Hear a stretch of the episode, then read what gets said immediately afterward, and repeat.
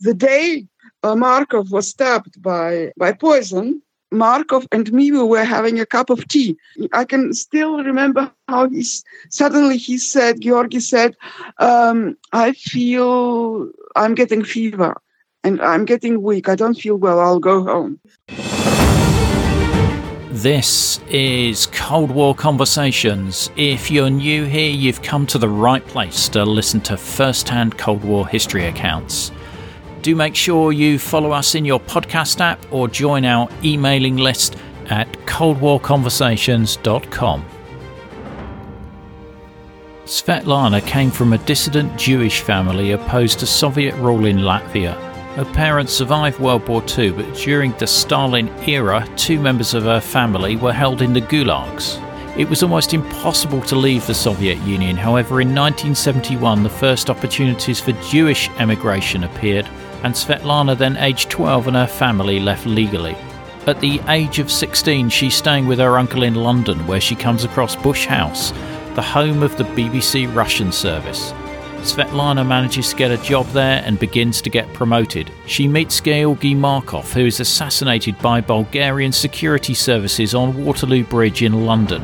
She's later introduced to Oleg, the chief editor of the Russian service of Radio Liberty, a CIA financed station beaming Western propaganda into the Soviet Union.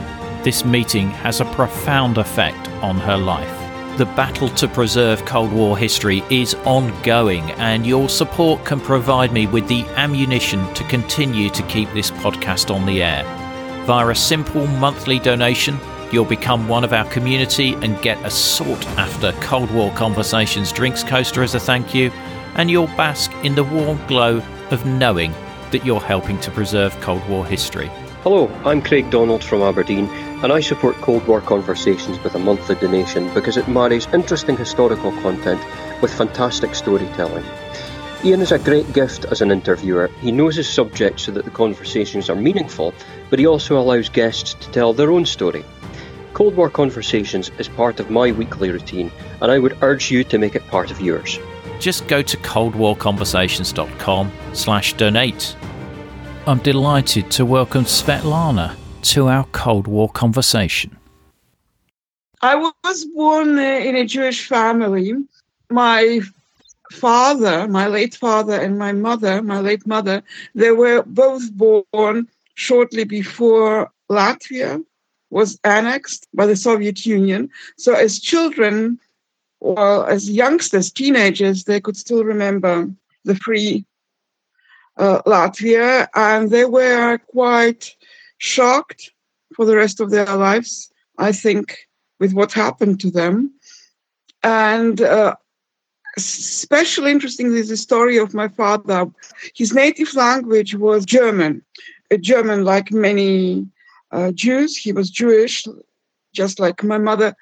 He was from a well off uh, Jewish family on the outskirts of Riga. Today, the city is called uh, Liepāja, Libau in the old times. So anyhow, when, when the war started in 1941, according to the Soviet Union, I mean the Second World War, my father didn't know a word of um, Russian, uh, but he and his friends, who were quite um, active in the Zionistic movement of Latvia, knew about the killing of the Jewish people. So he was wise together with his friends. He was about he was about i think he was just he just turned nine, 19 or so so or maybe 20 so he was wise not to wait for uh, in riga for the germans to come. They went towards uh, the Red Army, when they ran into the Red Army, uh, they didn't know a word of, uh, of Russian. So it took them about two weeks to prove uh, that they were not fascists. So uh, they were lucky not to be killed uh, by the Russians. In fact, there is a story that there were five of them, and one of the persons was killed because they couldn't get a translator soon enough. Incredible. Incredible. Can you tell me what role your father had in the Red Army during World War II? So, so eventually, when the Russians uh, took my father into the army, uh, he was a student of uh, medicine uh, but not not not uh, not yet qualified. He he didn't finish his studies. You know, some years ago, about a year ago, when the when this when Russia started publishing their archives, I found the, card of my father there. And I was surprised to see that he went all through the war. Uh, he reached the rank of colonel. He was head of a medical unit. But because he was Jewish, he was not quite allowed to, to, to be in the forefront, so second line. Anyhow, he finished uh, the war in the rank of um, uh, colonel after the Second World War, the German prisoners of, of war were slowly sent uh, back uh, to Germany. And uh, my father couldn't leave the army after the end of the war because he was ordered to stay uh, as a translator for the prisoners in the prisoner camp and prisoners were slowly returned to Germany. My father was not released. It was during the Stalin's time. So, just in case, I guess, to make sure that my father uh, turned sides and stay as a German spy in USSR, he was uh, uh, put in Gulag. And it was 1953 when, when Stalin died, when my father was released. And the same fate happened to my uncle. We say in Russian, uh, from bell to bell. He stayed for 15 years in Gulag because he, he told a joke uh, about Stalin. So I'm a late child to my father because he was over 40 when I was born. And these stories that, uh, uh you know, were told in the family, but really very, in a very quiet manner you can imagine what uh, what kind of atmosphere uh, we had. Basically, all my relatives were victims of the Stalinist uh, repressions. It's hard to imagine living under that level of uh, repression, but I appreciate you sharing that, Svetlana. Did you have any relatives in the West? One of my mother's brothers in 1953 six, I think it was, when um, Jews of Polish descent were allowed to go to Israel to leave Russia. So my um, mother's brother, who I only met then later when we went uh, to the West, he left immediately uh, uh, to, to, Israel because his his wife was a, a Polish Jewess. To say that uh, it was a liberal Jewish uh, family is uh, saying too little because my, my parents belonged to a Zionist group, a clandestine group in Riga. Who, it was led by Josef Kuskowski. And uh, this group was clandestine. It was of traditional Jews, not religious Jews, uh, not specifically studying Torah, but studying uh, the language, Hebrew, and thinking when uh, they were they would be allowed to leave the Soviet Union. And this is how I grew up with uh, such people uh, surrounding me. What happened in the end? Uh, maybe you recall there was a hijack, this hijack in or attempted hijack in St. Petersburg when a group of uh, uh, mostly Jewish people, Silva Zalmanson and Kuznetsov Anatoly and Mendelevich, uh, there were 11 of them. So um, my parents spoke Yiddish at home, not German, but Yiddish. And they thought that I don't understand it because I never talked back to them. I answered them in, in, in uh, Russian, especially my father. He spoke uh, Russian with a very strong Baltic uh, German accent. Anyhow, my parents spoke about this hijack at home because we're, we're second line organizers of this group. And um, from what I understand, I was really little at that time. Uh, phone calls were coming in from the United States or from abroad, and every day uh, the phone calls came to a different phone number. This was in an attempt to make it a little bit more difficult for KGB to find out what's going on.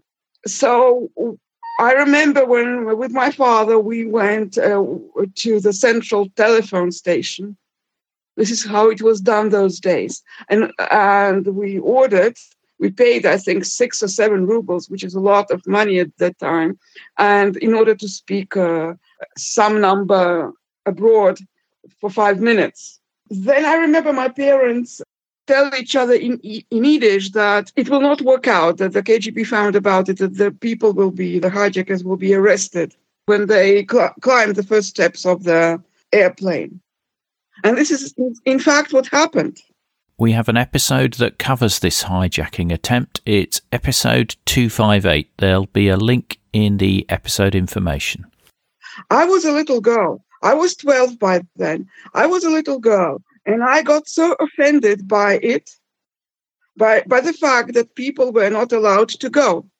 I, I decided to do something. There was some kind of um, poem uh, from a, a French uh, poet who was a communist, but he, he, he wrote a, a poem, something like let my people go. Let's uh, summarize. Like, let my people go. So there were no uh, Xerox, uh, Xerox machines at uh, that time. It was 1971. So I wrote this po- poem by hand 20 times or 15 times. I gave it to every Jewish classmate uh, in my school. At the same time, I was.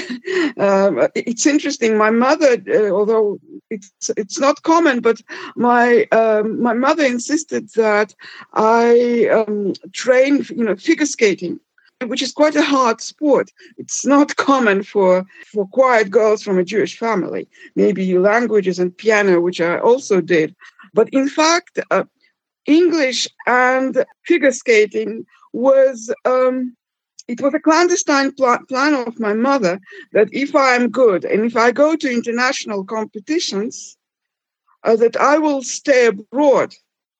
Like I will not return to, to, to the Soviet Union. I was uh, training in the national team, and after school, uh, I I went to train, and I came back very late. Maybe uh, it was late nine o'clock in the evening, uh, because uh, we practiced four or five hours a day at the skating rink. So I come home and I see a black car. A black car, um, uh, like a big, we called it Voronok, a black Pobeda, uh, which was um, driven normally by high uh, officials, party officials. But the black ones were for the KGB. So can you imagine a 12 year old girl? I come back from from training and uh, I see this car in front of our house, and I remember what I did during the day at school. But what should I? You know, I decided what can I do? I decided to go home, uh, to to go upstairs, uh, and to my surprise, uh, the person who who came to visit us was um, the father of my classmate, a Russian girl. Uh, he was vice deputy of, of the ministry who allowed people to go abroad and emigration. So he's talking to my parents and he's saying, uh, my name is, uh, you know, my, my born name is Yeta. So he says, this girl is going to, uh, to my parents, this girl is going to be in, uh, in prison because she is juvenile and you are responsible for her. And if she continues like this, and she's a champion in figure skating, so he says to my parents, please get uh, get an invitation to go to Israel as soon as possible, and I will let you go. This was in February 1971, and in June we left. It all went very quickly. My um, other, uh, my mother's other brother, she had three all in all. He lived in London since late 40s, so under under a different name. Uh, but he, um, after Stalin's death, he reached us by writing you know, he wrote us, my mother a letter and, and his brother, he wrote the family a letter from London. So officially he was uh, a different surname, but uh, it was my mother's uh, brother. And he arranged very quickly. He came to Moscow under his clandestine, uh, under his new identity, and uh, which was a risk for him. I remember this meeting. I remember going to to Moscow to to see him, and he arranged for an invitation uh, to go to Israel, and we were able to leave within four months. Were some of your other Jewish friends at school able to emigrate at this time? And everybody uh, was talking about uh, the possibility of leaving Latvia. And um, in my class, there were maybe uh, out of 30, 18 Jewish students. And today there is one of them, just one of them, who stayed behind. Within a year, the class was dismantled because already when we were the first ones to go, but we were like saying uh, like uh, uh, see you soon. Of course, nobody was sure of that, and it took some people, you know, longer to leave. But uh, it uh, the the feeling was uh, that we will never come back to Latvia, but the feeling was that we will see each other again. How did you leave the Soviet Union? Uh, at that time, you know, the only possibility was to uh, to, to leave um, Russia by train to go via Minsk to Vienna. And in Vienna, uh, people, the Jews who, the Jewish families, were not allowed to carry um, any money on them, even not uh, even not a passport. There was some kind of uh, um, pink paper, like smaller than an A4, folded with a with a uh, photograph and uh, the name scribbled on it uh, with a stamp uh, allowed to leave uh, the Soviet Union for permanent residency abroad. So it, it, was not re- even a passport. Uh, we were like I remember that people were afraid um, what will happen. will somebody meet us in in Vienna because um, pro person, grown up, they were allowed uh, to, to take $100 with them. So $200 in the pocket. I was a teenager, so nothing for me. And uh, all, all the families uh, coming to Vienna, I mean, not just mine, just ours, maybe 10 families from Riga.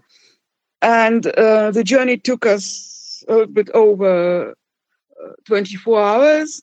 So anyhow, we arrive in Vienna uh, and uh, we get off the train thinking, who will be there to meet us? You know, the famous Sochnut, uh, the agency, the, the Jewish agency for Israel people, Sochnut, they were there. They were there standing on the platform, waving, and they took us uh, at, at, at, those times. They took us to a castle which they rented. It was called uh, Schönbrunn, and uh, this is where we got to stay in the first days and then the families or the people were asked whether they wanted to to go to israel or to the united states where many families uh, had their relatives Hi, this is Rhonda in Virginia, and I support Cold War conversations because I think the work that Ian is doing is critically important. I think it's vital to record the firsthand accounts of people who lived and experienced the Cold War um, because it illustrates history in a way that a book never can.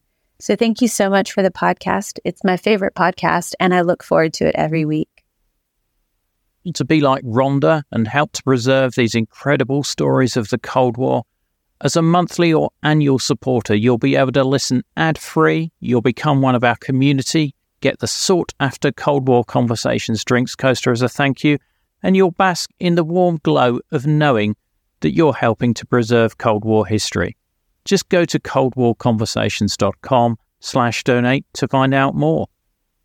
Uh, so we um, we were not sure, but uh, the next day, my mother's uh, uh brother Simon from London arrived in in in, in Vienna, and by taxi he, he took us from Sochnut. He took he took us over. He took us to um, a hotel in central Vienna, uh, opposite the famous um, um, cathedral, uh, St. Stephan's Cathedral.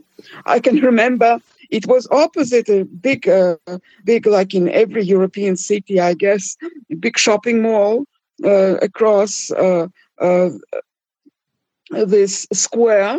And my mother was very worried that I will go into the shopping mall and will be stunned by by uh, by the riches, by by the lavishness. but it was like I walked into that. I, I remember I walked into that uh, shopping mall like I belonged there. I was not surprised. It was like I was born into it. And it was more my mother that was uh, surprised. And uh, in, in um, like she wanted to treat my uncle to something. He loved uh, he loved home cooking, but she couldn't cook. But um, we brought some herring, some special herring uh, for, with us from Riga, pickled herring, and she decided to do some uh, like toast with uh, with herring. But in, in the hotel room there was no fridge, so um, she opened the, the window and uh, she put uh, the sandwiches covered. So can you imagine when my uncle arrives and she wants to treat him, she opens the window and St. Stefan's square, it's where all the pigeons, like in the, in Venice, like millions of pigeons. So nothing, they, you know, it was everything. The the the treat was gone. I, I, I these are my first impressions of the West. Anyhow, my uh, uh, my uncle was a champion. I don't know how he managed, but but, but within three or four days, uh, he managed to get a permission, uh, a, visa, like an entrance visa, uh, for us. Uh, you know, using these uh, folded pieces of paper that we had, not not even a passport. He ma- he managed to get them stamped in the British embassy for us to go to to fly with with uh, with him to London. And what were your first impressions of London compared to the Soviet Union? we lived uh, uh, the the other side of Baker Street, Street, uh, Portman Mansions, and of the street. But anyhow, be, be, behind the Sherlock Holmes Museum, can you imagine? Uh, it, it's the best, uh, the best location, one of the best locations in London. my um, my uncle's apartment there was small my parents got a little bit uh, uh, not surprised but disappointed because they thought that he's a rich man which he was and living in such a small one bedroom apartment in a very posh place but but small. Uh, as a kid i i was not intimidated by it. I liked it. Um, um, my uncle was he was really preparing uh, himself for uh, for us to come. Um, he purchased a house in northwest uh, London, not quite Golders Green, but not far away from there. And uh, this was meant to be for my family. It was uh, w- when we arrived. It was um, it was being renovated, so we went to look at it, and my parents felt better. So in fact, he, uh, my, my uncle was prepared to stay in the small apartment, like what my mother thought, but he would give us a house. Uh, she didn't understand this uh, psychology. I remember um, my first weeks uh, walking to Selfridges and walking to uh, uh, to Piccadilly. I could speak English. I don't know. I, I, I didn't feel like I come came to this other capitalist world. I felt like I, I felt like I fell, fell into place immediately.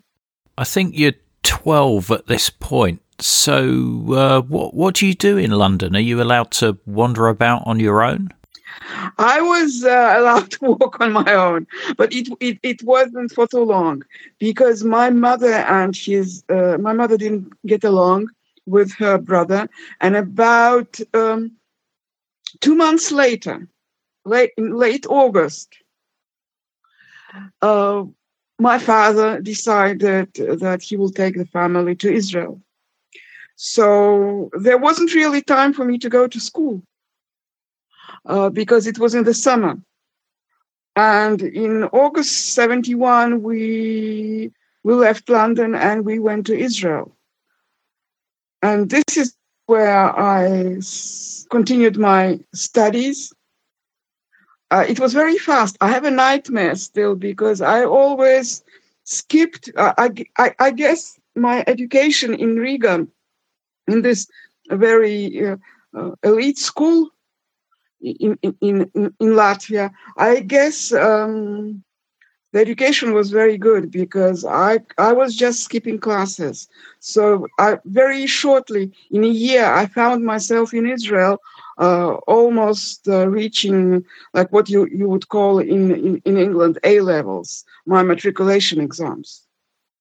In the meantime, I, I stayed in Israel less than two years. In, and in those two years, I traveled twice back to London my uncle felt that he could do maybe more for for for, for me than my immigrant uh, parents.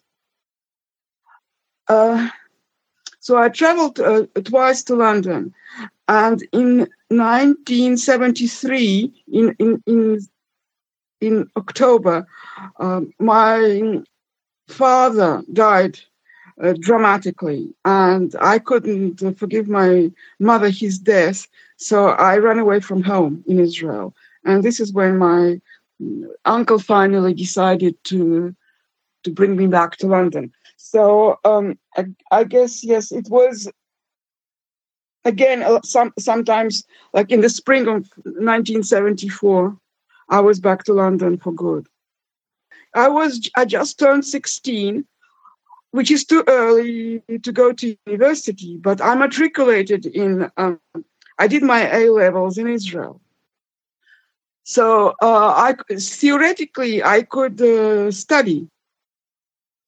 I could go to university because I had my exams, but I was too young to be accepted. I stayed with my uncle,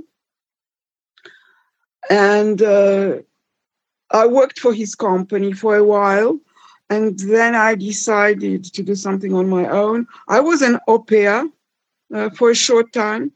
Like I, I, I, was not an easy child, so I, I was. Um, I was an au pair, and, uh, one day I walked down uh, in Aldwych down the Strand, and I saw this house, Bush House, bush house that I remember because when I was still in Riga in Latvia, my uh, father would make me listen to the BBC in Russian, to the Russian service, and they always announced after or you know, during the program, you're listening to BBC Russian service. The announcer would say, "We are broadcasting to you from Bush House, London." So I, I went to visit the Russian service, of course. um, I remember the name of um, of one uh, commentator, which was Anatoly Maximovich Goldberg, and he he was previously working for um, not for the Russian service, but for the um, international. I, I, think there is the BBC World Service. Absolutely, yeah? absolutely. So uh, he was a very known and a very respectable commentator and it, I was quite cheeky to say uh, that I want to see Anatoly Maximovich. Uh, but I guess he was so surprised uh, that somebody's a, a, young girl, is asking for him. So, out of curiosity, he went to meet to see me. And I remember he said uh, he asked me, "Can you type in Russian?" And I said, "No, I can't because I can only like uh, I'm very proficient with." Uh, uh, with English uh, typewriter, but I, uh, I will learn fast the layout. And he said, okay, come back tomorrow and we will test you. And uh, in the morning I came back and during the night I borrowed out somewhere Russian uh, typewriter with a Russian keyboard.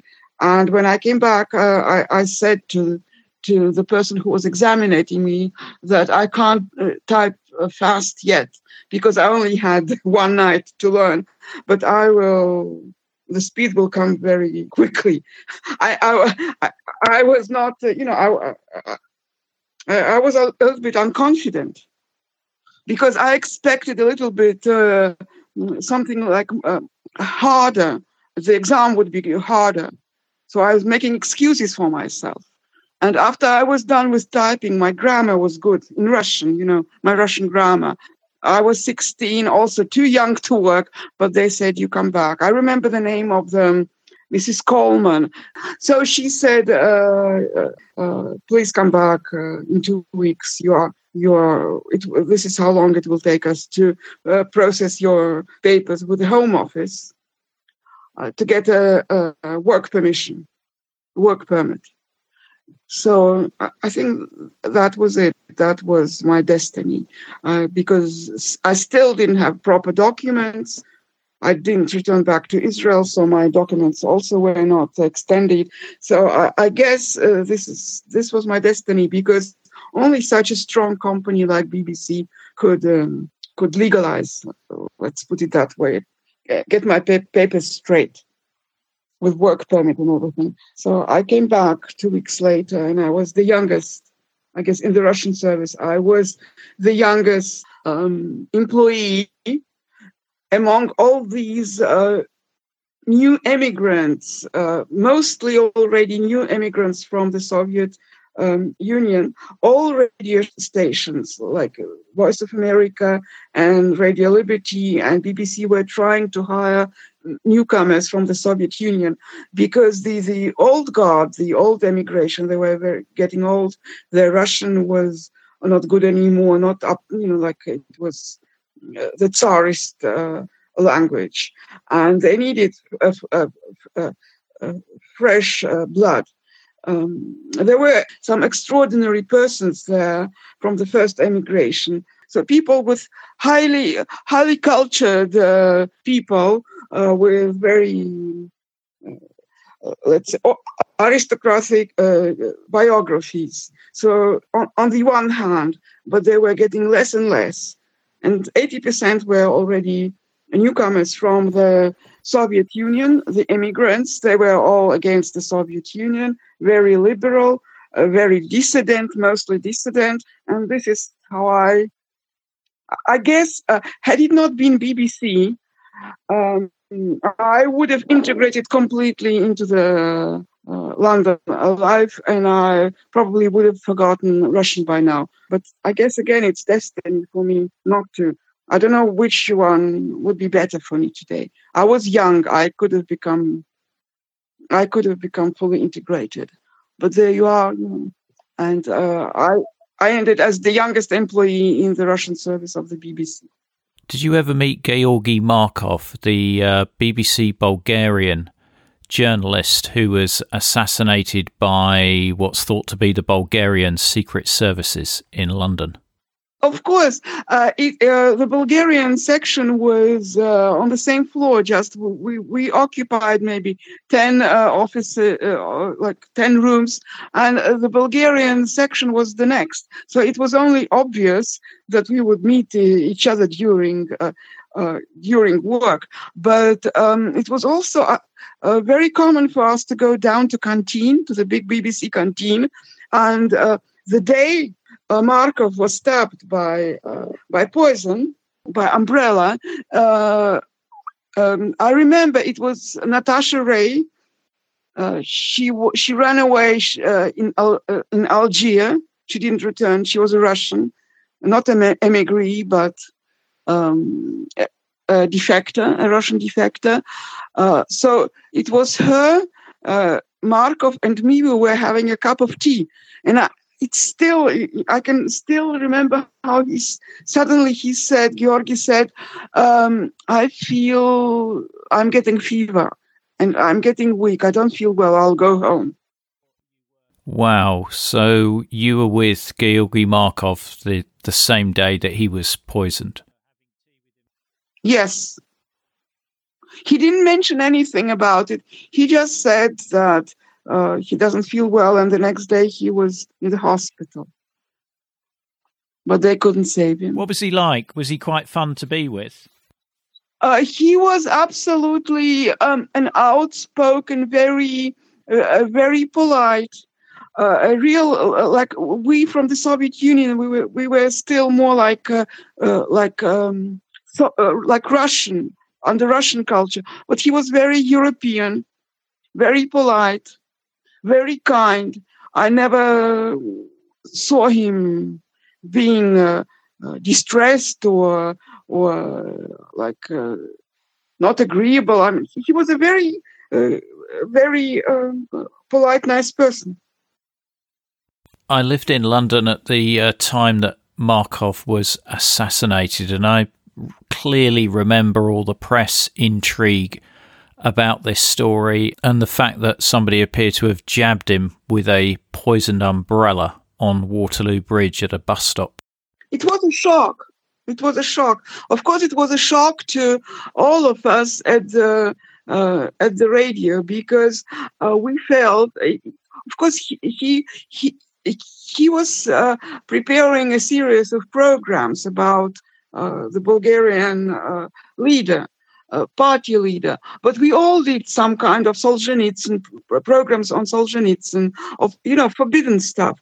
we were distressed. Now, around this time, you meet Oleg, who has a massive impact on your life. Uh, yeah, Oleg had a friend in, in London, a defector like himself, and uh, a very simple man, a carpenter. Uh, but still, uh, he was a Russian and he was fun. And Oleg used to come to London uh, once once every two years uh, because he shopped at Harrods. He exchanged his um, wardrobe every two years, and also he liked the um, uh, to collect stamps. He was a philatelist. So uh, he came to London. It was his routine trip to London. Uh, and also, you know, he, he liked the Playboy Club. So he came to, to, to London and he stayed with Vladik. And uh, uh, Vlad was trying to arrange some kind of company for the evening the, I basically rejected. Uh, Vlad was maybe around 40, Oleg was um, 34. So I basically rejected men of this age. They were too old for me. So um, uh, I uh, rejected uh, the invitation for the evening. But they were adamant. In the evening, they um, I, I, I, already had uh, mm, my own studio flat in the uh, in Judd Street, and they knew the address. I I think uh, Vlad did some carpenter work for me before, so they knew the address, and um, they knocked at my door. So I opened the door, and then I couldn't escape them. Vlad came with Oleg, and he he said, "Get dressed. We we're going out." so we went to Playboy. What were your first impressions of uh, Oleg? he was like a typical Slav, um, not too tall, but very broad shoulders. And I saw his shoulders from the back when we're when we were getting into Vlad's car, and I felt protected behind those shoulders. a young girl without her parents and being on her own in London, I felt when I saw him from the back, I felt protected. He was very very qu- a quiet person. He didn't speak much. Uh, he um, gave the impression of a very confident person. So all in all i i, I, I liked him. I, have read one of your descriptions of him as he looked like a Russian Alain Delon. Absolutely. Everybody, the girls were behind him. Uh, it was terrible. Everybody wanted you know we were not too many russians or russian speaking let's put it that way. Uh, a better explanation not too many russian uh, speaking persons in uh, in europe at that time. Maybe all in all maybe 500 so uh, and that's maybe even too much. Uh, but if somebody wanted to date um, a common, like from from the Soviet Union. There wasn't too much choice. The girls were behind uh, behind him, uh, girls that were older than me and more experienced. And I guess this is what turned Oleg off uh, from these uh, women. Uh, he was uh, not in a rush. He was he, he was not just like a, a, Russian teddy bear, they also called him. Uh, but he was making girls uh, run crazy. And uh, I knew uh, w- once we already learned each other, and I, I asked, uh, you know, asked uh, the people around, I, I, I, I was doing a little bit of my research. Well, I understood that I, I really shouldn't talk to too many people about um, learning him. It was like a before it happens, like b- before we marry, I shouldn't tell anybody. Just I should uh, keep it secret, because in fact we married in Campden Hall two weeks later. It took us only a fortnight. Wow. To get. It was like yeah. That's incredible. He was in a rush. That's incredible. Just a bit of background on Oleg. How did he escape from the Soviet Union and end up at Radio uh, Liberty? From what I knew and from what every everybody knew at that time was that he was this brave salesman on a military ship um, with uh, his family having a very strong communist and army background. Uh, so, an officer's uh, son who uh, uh, served on a, a Russian military uh, ship, who escaped in the how do you say in in in English Dar es Salaam. It's the United something waters of anyhow, Dar es Salaam, it's um, no, the coast of Egypt. They were in the neutral waters opposite the Egyptian shore, according to what we know. And um, he was, um, because he was uh, privileged on the ship, like he, he explains, uh, coming from such a family, he, he was responsible for monitoring the anti-rocket uh, missiles, missiles. And uh, uh, to do that, he had uh, the uh, he was given the uh, geographical location map, so he knew exactly how far Libya was away. You know, the border to Libya, so he could plan his escape in the neutral waters, but opposite Egypt, uh, Egyptian coast, which he uh, first reached after he swam several miles in the water uh, at night, you know, in the dark. And, and at dawn, um, he crossed the border to Libya. He knew the direction because he had those uh, uh, uh, maps previously he he um, uh, crossed the border to Libya, and there, with the help of um, Bedouins, he spent several days before they actually uh, showed him the way uh, to the British camp. He was picked up by the Brits in the beginning in Libya, and he stayed with the uh, with uh, with the uh, British Army uh, um, in the first uh, days of his um, questioning. And then, um, from what I understand, he's uh, uh, he's talking quite fondly of the British colonel. Um, in his book, he's talking quite uh, fondly of the British colonel. Oleg just he was not dressed properly, so before the the Brits turned Oleg over to the American, um, he got clothing from the British uh, British colonel you know, he, he talks quite fondly of, of the British. But the reason why he couldn't stay in Britain is because I think at that time uh, the British Prime Minister was planning a trip to, to, to the Soviet Union. And um, so uh, it was uh, kind of a risk, a big risk to accept a defector from the Soviet Union. So it was uh, so the, the British intelligence suggested to Oleg that if he didn't mind, they would turn him over to the Americans, who didn't mind having uh, having uh, a rift with, with the Russians because they were enemies anyhow, Soviet Union and the US USA. How did he end up at Radio Liberty? So the Americans took him by um, military plane to Frankfurt, where he was examined for six months and interrogated to make sure that he was a real uh, defector.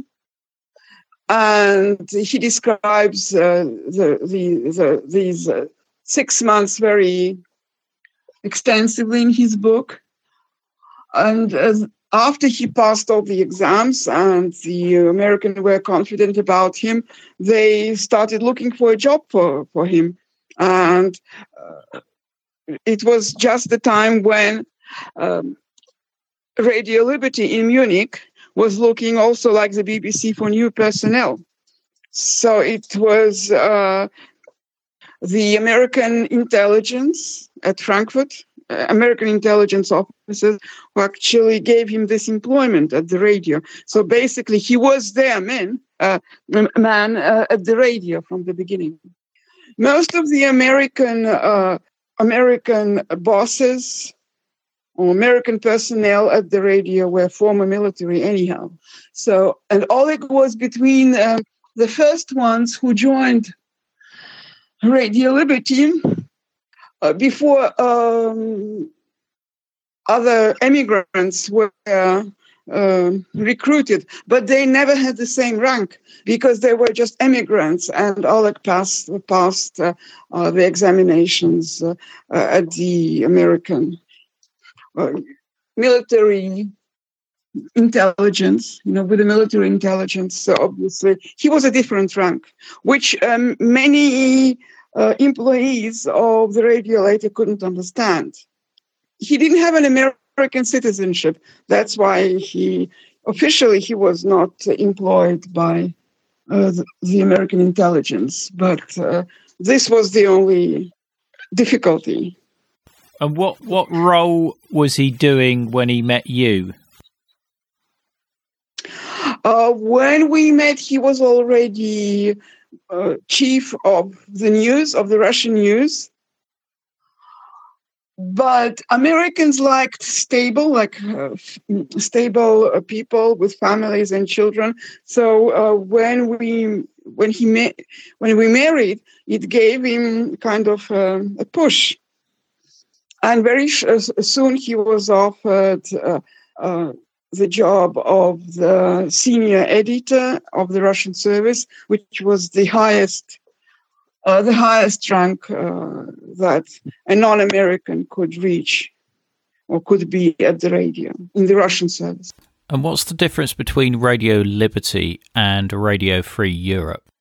These are two different, in, in one building, but two different activities. Uh, Radio Free Europe is was broadcasting to the European countries of the Soviet bloc. Or Radio Liberty was broadcasting in all languages of the Soviet Union. I mean, Russian, including all republics, Georgian, uh, Ukrainian, to all the republics. Oleg is based in Germany. Uh, so you have to move to Germany with him? Um, it was our choice. Um, uh, we could have stayed in London.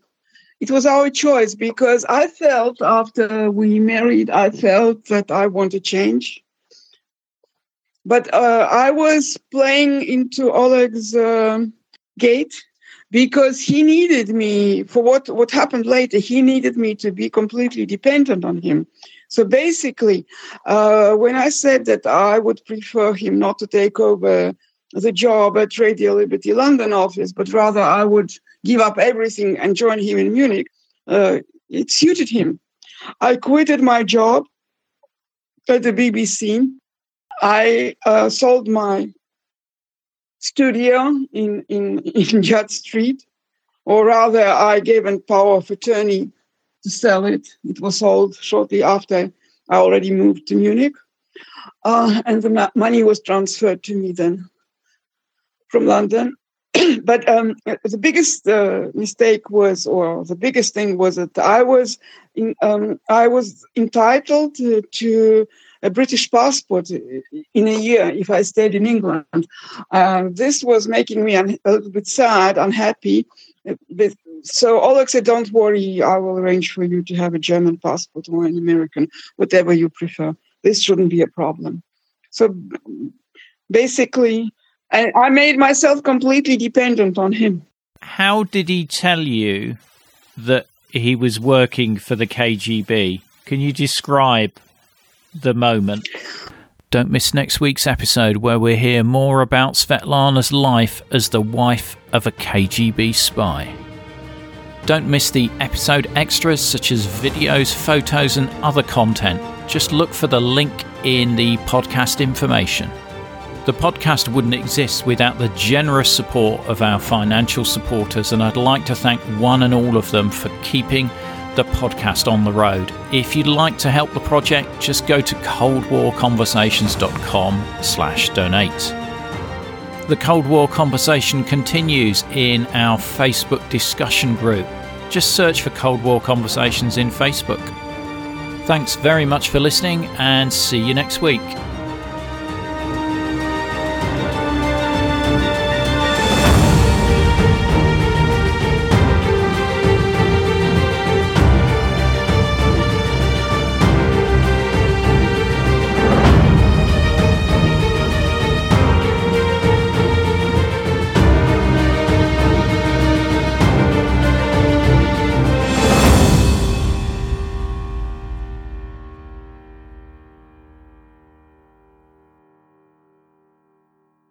Not enjoying the ads? Well, you can avoid them by going to coldwarconversations.com slash donate. By becoming a monthly or annual supporter, you'll enjoy ad-free listening, become a part of our community, receive the sought-after Cold War Conversations drinks coaster, and bask in the warm glow of knowing that you're helping to preserve Cold War history.